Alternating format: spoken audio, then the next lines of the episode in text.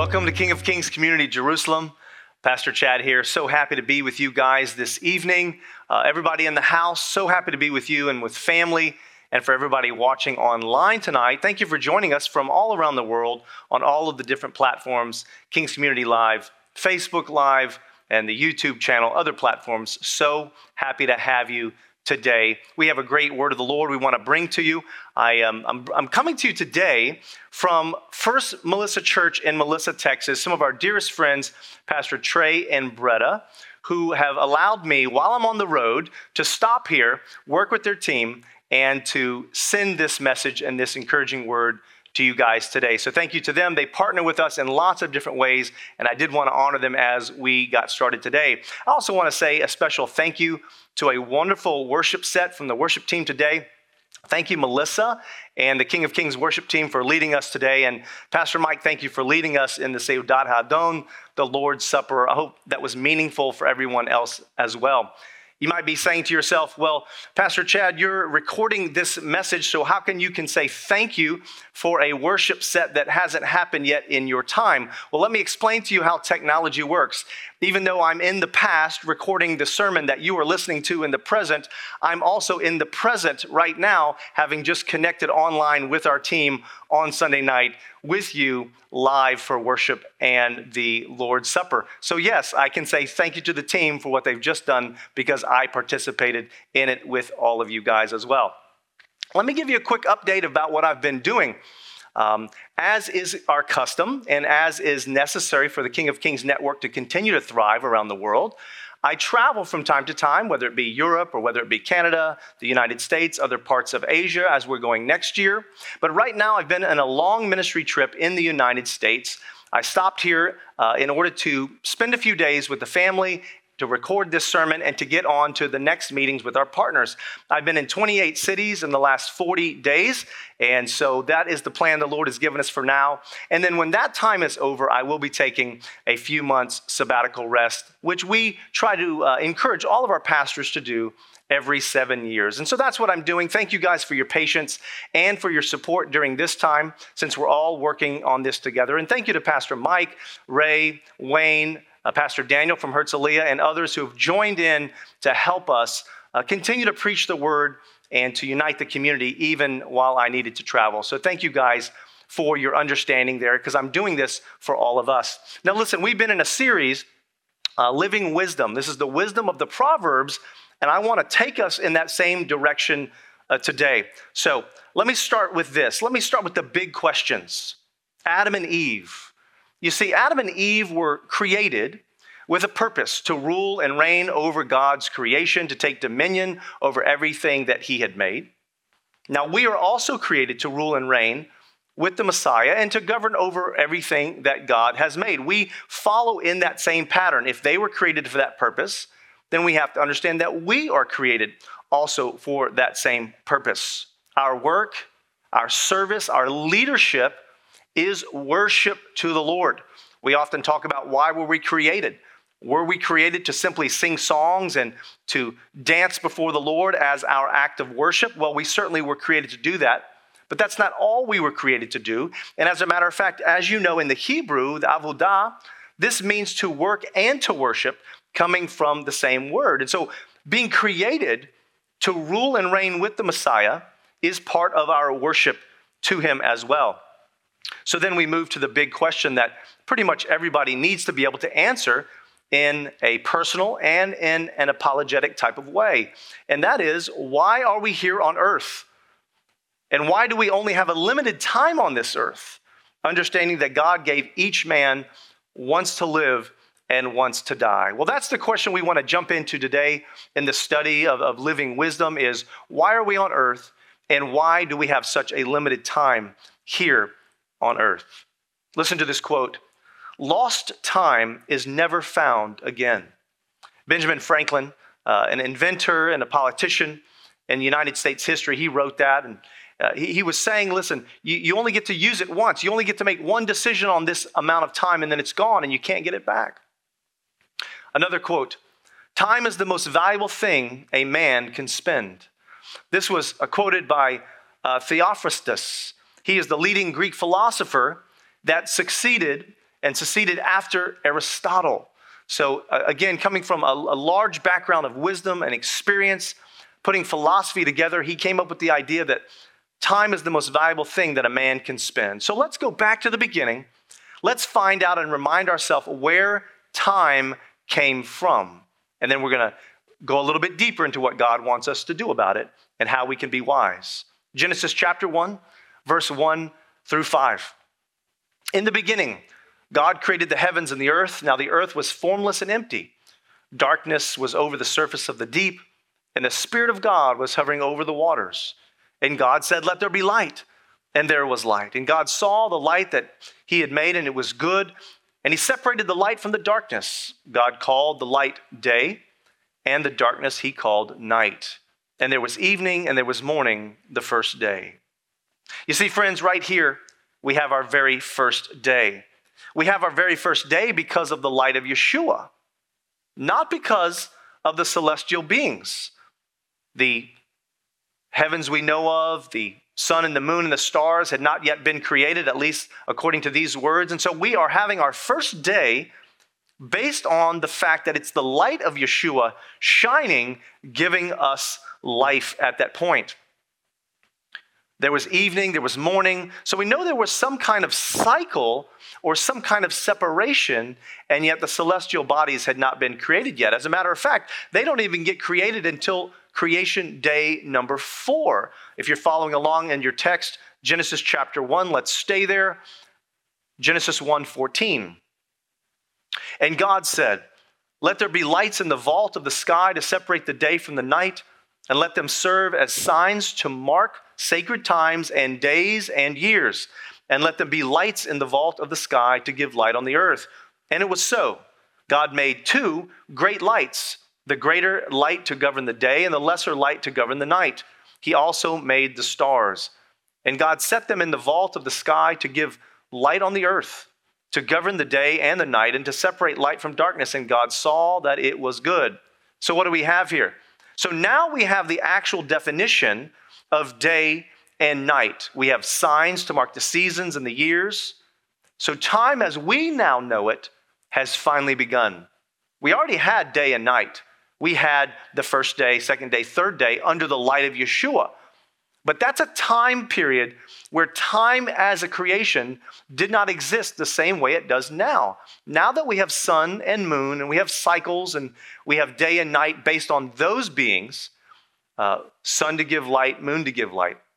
Now we finally are in the time period where we know the time, the time that we live in now. So, time in and of itself is a creation, which is interesting because prior to the sun and the moon being created, it was only the light of Yeshua expressing himself on earth that there was no measurement of what we call modern time. There was day and night, but and there was there was days being counted but it didn't work the same as it does now. We have now entered into the time that we understand. So what is this? What do i want to summarize? What am i trying to teach you? That time itself is a creation of god just like everything else he created. Nothing exists except for the fact that god himself created it. Time as you know it is a creation that god thought up that god put into practice Time is a gift because we only have a limited amount of time in this life. You may say, but Pastor Chad, as New Covenant believers, we are looking forward to eternity when we will have all of the time that we will ever need.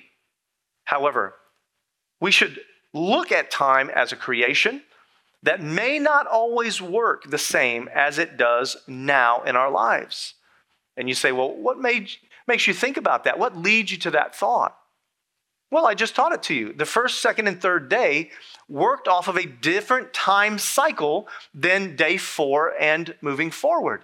So time worked differently in those first three days than it did day four up until now, because now we are revolving our days around the sun and the moon that has now been created, the rotation of the earth and how the solar system works. That did not work the same way in day one, two, and three when we only had the light of Yeshua. So if time used to work differently, then it would conclude that time once again may work differently. That puts us in where we are today, the way time was created to work right now. As a matter of fact, we have some biblical texts to prove that time itself as a creation is able to be manipulated. It's able to be started. It's able to be stopped. It's able to be changed. As a matter of fact, let's look at that. Joshua chapter 10, verse 12 and 13 in this story of Joshua, who is one of the, the leaders of ancient Israel, and he's in a battle here. Listen to what it says Joshua 10. On the day the Lord gave the Amorites over to Israel, Joshua said to the Lord in the presence of Israel, Sun, stand still over Gibeon, and you, moon, over the valley of Aijalon. So the sun stood still, and the moon stopped, till the nation avenged itself on its enemies. As it is written in the book of Jashar, the sun stopped in the middle of the sky and delayed going down about a full day. So, what did I just teach you? That time can be manipulated because it's a creation of God. It can be started, it can be stopped, it can be changed. Some have even speculated that it is this event in Joshua chapter 10 that is actually knocked off of a perfect time cycle the days, the months, and the years that we now experience.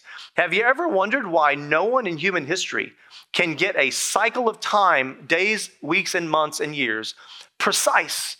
How come we always have to add seconds and minutes, and then we have to have extra months and extra leap years and extra days have to be added to the calendars every so often? It's because something knocked it out of its perfect rotation, and it might have been this event. Some speculate it's this event in Joshua chapter 10, for which we are still trying to adjust time as we know it.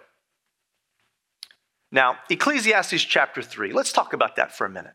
This is a chapter that's often well known for being about time. There's a time for everything, there's a time for this and a time for its opposite.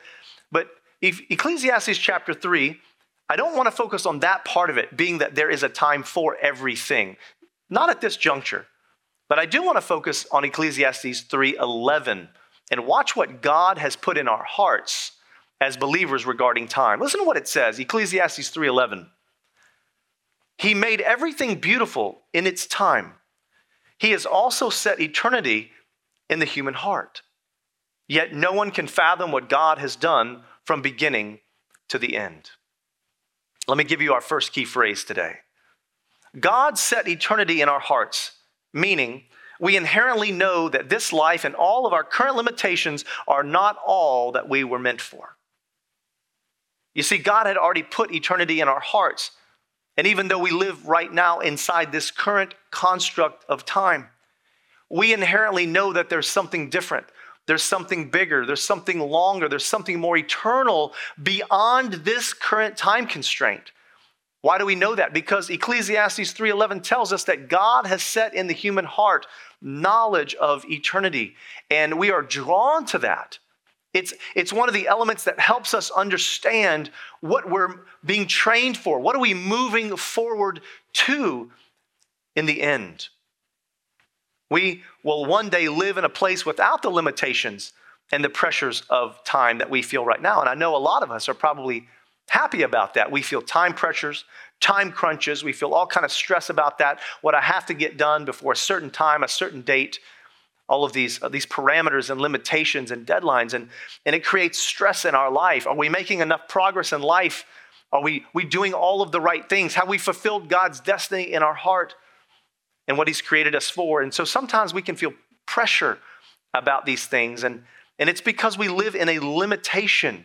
But one day, those limitations will be taken off of us again, like were taken off of us in the beginning. Don't forget, we live inside boundaries of a creation called time.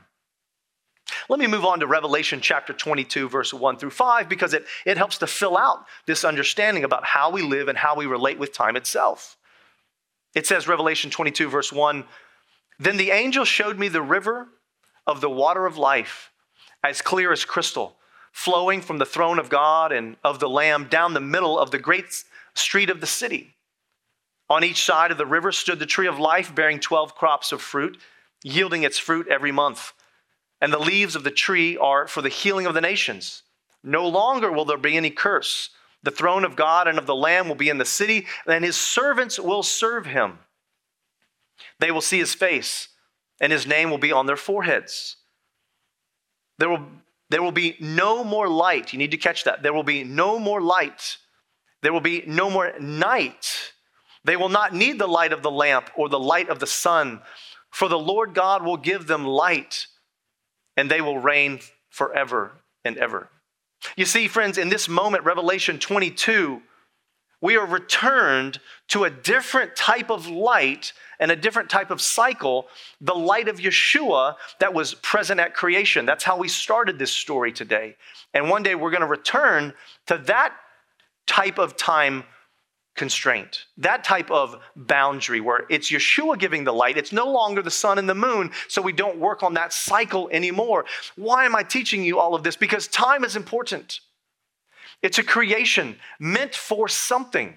It has a purpose, and I don't want us to miss the purpose and live life as if we are disconnected from one of the purposes that God had intended for us. Now, even though we as humans are limited to the current time constraint and its creation. Do you know God is not limited to it? He is not limited to, limited to his own creation or to his own natural law. It's something that's different for him because he is a supernatural being. He's the creator. It listens to him, not the other way around. God is not limited by time itself. Listen to this text, 2 Peter chapter 3 verse 8 and 9. But do not forget this one thing, dear friends. With the Lord, a day is like a thousand years, and a thousand years are like a day. The Lord is not slow in keeping his promise, as some understand slowness. Instead, he is patient with you, not wanting anyone to perish, but everyone to come to repentance. God can start time. God can freeze time. God can slow it down. He can manipulate it. He can stop it when he wants to. And as a matter of fact, a day for us, because we work on this sun moon cycle, a day for us is different than for the Lord. One day for him is like a thousand for us.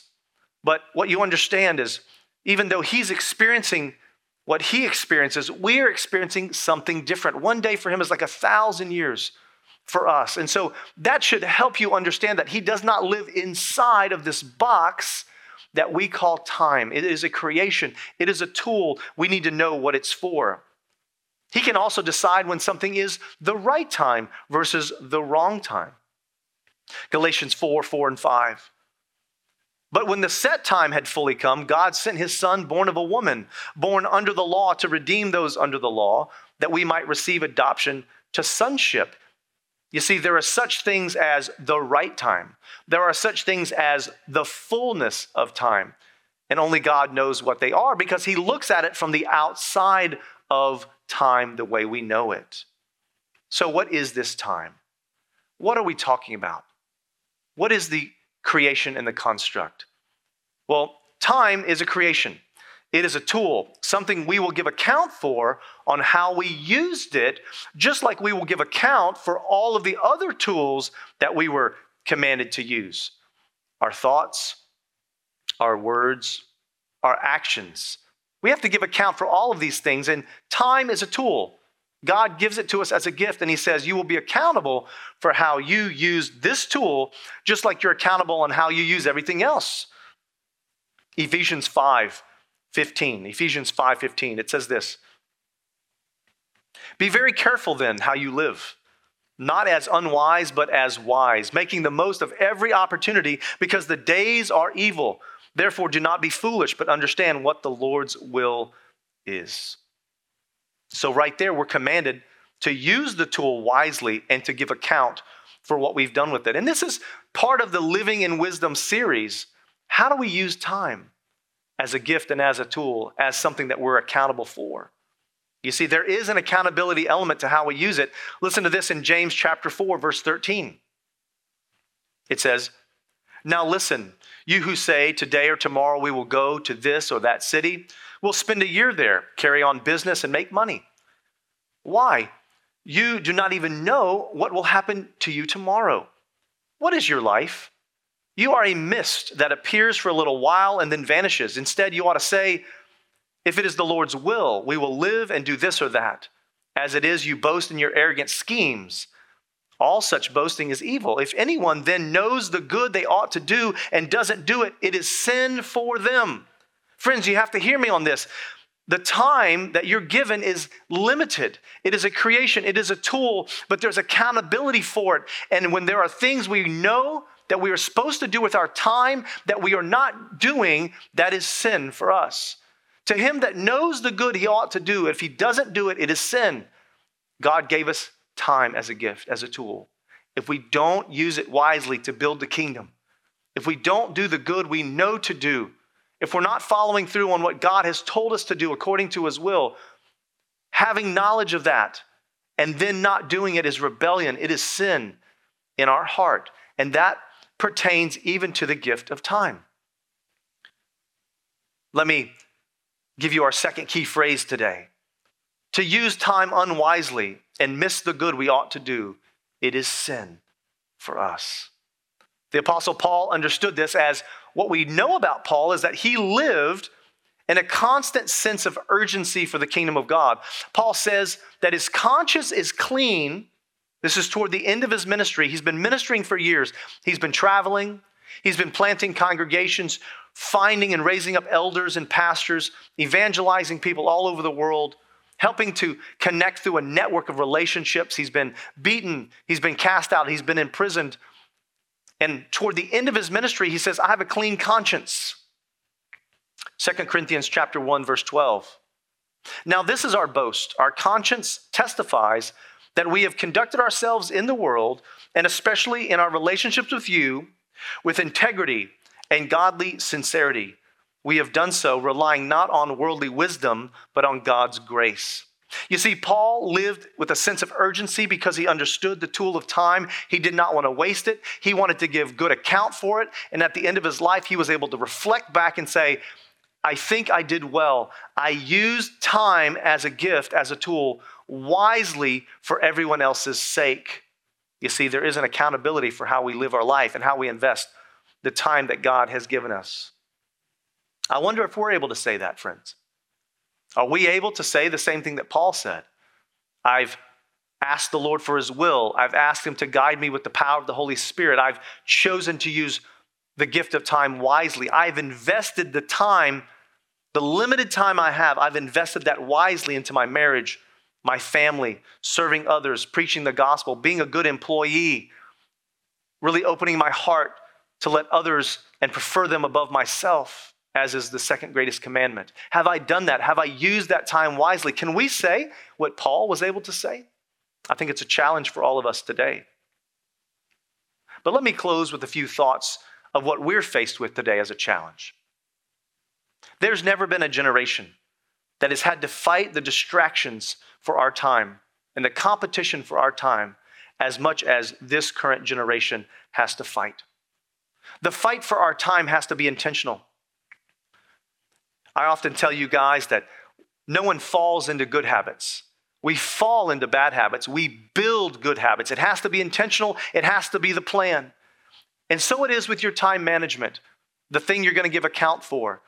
You have to build in wise systems of time management. You have to review this with your spouse or your family or your pastor or your discipler. You have to make sure that there's a, there's a wisdom to how we are investing our time because the, the world around us, the culture around us is competing for our attention like never before. There's never been a human generation that's had to fight off competition and distraction for time the way this generation has to. And I think we have to be ready for that. We have to have our armor on, especially the helmet of salvation that guards our mind and it guards our thoughts.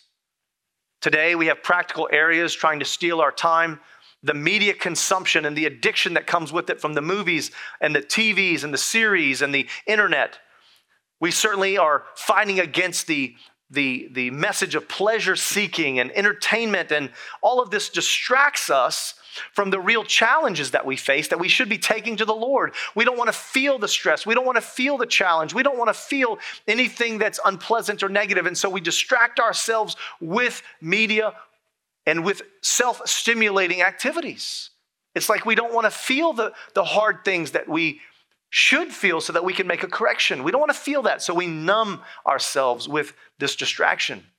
There's a great danger of letting media and social media that has clear agendas be the primary babysitters for our children. Listen, I'm a parent of four. I understand this is not a critical word, this is a word of challenge and encouragement. Don't let media and social media be the primary babysitter for your children. We already lose our children for so many hours in the day sending them to kindergarten or to school. Let's not lose them in the home as well when we're supposed to be the priest of the home and, and lead them into righteousness. Teach them the word of God. Let's not lose that time. It's so valuable, it's so fleeting, it's but a mist, and we won't have the kids for long under our leadership. There's a weakening of relationships through forsaking the in person communications and interactions. I'm going to say this as strongly as I can say it. In person, connecting face to face is the highest level of communication, and it's what God intended for us. We certainly use the tools from time to time of other communications. I email all the time, I text, I voice text. You guys know that. But none of that takes the place of the value of the face to face interaction. And that's why those of you in the house tonight, I'm so proud of you for coming. Those of you that are having to watch on a distant media, we're so glad you connected and we're so uh, open to you continuing to connect. But connecting by media only is not the best way to do it. It's to be in the house, it's to be with people. This is God's highest. And social media is helping erase from our cultural dynamic the important part about being face to face technology connections, and all the notifications, the texts, the updates, and the feeds constantly steal and they distract us from a train of thought. According to reviews.com, or reviews.org, excuse me, let me give you a few statistics as we close. This is what humanity is feeling right now in a, in a distraction and a competition for their time in media. Listen to this 74% of us feel uneasy leaving our phone at home. 74% are, are not feeling okay if their phone isn't with them. 71% say they check their phones within the first 10 minutes of waking up. So instead of devoting the day to the Lord in prayer on your knees, in quiet time with your coffee or your breakfast, 71% of people grab that phone within the first 10 minutes of waking up. 53% say they've never gone longer than 24 hours without their phone or media. 47% consider themselves addicted to their devices. 35% use or look at the phone while driving. Do you understand how distracted and how addicted we have to be for us to be trying to drive and instead of using that time wisely to focus on what we're doing? We're distracted with media on our phones. 70% check their phones within five minutes of receiving a notification. Do you understand how dangerous that is to a train of thought? That we, as current humanity, we cannot get a full train of thought, whether it's our thought, a relationship conversation with a friend, or a thought of the Holy Spirit, a discernment of spirits, a word of wisdom, word of knowledge, all of that's being cut out because 75, uh, 70% of us are checking our phones every five minutes for notifications. That means a train of thought, a spirit of God thought is being broken every five minutes. And we can't just live in the moment with the Holy Spirit. 61% have texted someone who's in the same room with them. That's how far we've moved from real communication. 61% have texted someone else sitting right there in the room instead of just talking to them. 48% of people say they feel a panic if their phone or device drops below 20% of their battery. Imagine how addicted we are that we get a panic when we're losing uh, battery down to 20%. A couple of more. 45% say their phone is the most valuable possession they have. Something's wrong. Something's wrong when your, your little phone or your computer or your, your device, and, and certainly we need it as a tool for life. We're not downplaying that. But is it the most valuable possession you have? I think we're on a wrong track with that. 43% use or look at their phone while on a date. So that means half the people on a romantic date are looking at their phones. Husbands, when you're on a date with your wife, you do what I do put the phones away. I don't take phones on my dates with my wife. I want her to have my full attention. I take my children on dates one at a time and I put the phone away. I want them to have my full attention. You see, we're headed down a slippery slope and we've forgotten that time is a gift, it's a tool and that we're going to be accountable for it. We, we've forgotten how much this generation is being distracted. It, it's competing for our time, and, and now we don't even have time to spend with people. We don't have time to spend with our spouse or our children. We don't have time devoting to the word in a family. We can't even finish a train of thought because we're so distracted and time is being stolen from us. Final stat, and then I'll summarize. On average, people check their phones 344 times per day. Can you imagine how distracted we are? How much time is being stolen and lost? I know not everything is, is bad and negative on the phone. I know there's good things out there too. But, friends, we got to rein this in somehow. We got to receive the challenge. Time is a gift, and we're going to be accountable for how we use it. And checking our phones 344 times a day breaks relationship, it breaks trains of thought. Not everything we're doing on our devices can be positive. And I think we have a challenge to all look at our time management and be careful there. Let me summarize. Time is a creation, it's a tool. We only have a limited amount of time, yet we are accountable for how we use our time and how we serve others with it. How do we prepare for our real life of ruling and reigning with the Messiah. Remember, right now we live in a time constraint that we will not always live in. So, therefore, what is the purpose of this time constraint? It is to train us to prepare for ruling and reigning with the Messiah, which is our created destiny. How are we using time? Our life is so short that it's like a mist or a vapor. It's compared as a mist and a vapor to our actual eternity that the Lord has prepared for us. We have lived and we live again one day without this time constraint. We should therefore seek the Lord for why he thought it was wise to put this time creation around us and put us inside of its limits. Why did he do it? We should ask him. What are we supposed to be learning and doing right now inside of time? This is a challenge. I know it's not easy. It's a current, it's a modern day challenge because we're facing things that no other generation has faced before in terms of competition and distraction for our time. But we will be accountable for it, friends. Receive that today. Take it back to the Lord. Let me pray for you. Father, we ask today that Holy Spirit, you would come. Give us wisdom on these matters. Let the, strict, the scriptures come to life for us. We pray today, Lord, that you would graciously and gently rearrange our priorities. Let us be aware of where we're being distracted where our mind and spirit is being pulled away from something right in front of us, something important, whether it's our spouse or our children, whether it's our team or our job, or it's something that you want to show us from the word or a word of wisdom and knowledge, something that the Holy Spirit is leading our thoughts and it's being broken because we're not managing our time well. We're not giving you the time you deserve. We receive today that time itself is a creation, that we've lived outside of it and we will live outside of it again. But right now, what do you want us to do with it? How can we please you like the Apostle Paul? How can we say our conscience is clear when it comes to how we've used and invested the time you gave us? God, give us wisdom today. Let us fight against the, the challenges of the modern society as it pulls us away from wisdom. We pray that today in Yeshua's name. Amen. Amen. It's been so good to be with you guys today. Of course, I'll see you in just a few more weeks ahead. I want to bless the team and everybody who's been so helpful during this series. I miss you all. We love you as family. I can't wait to be back with you in person real soon.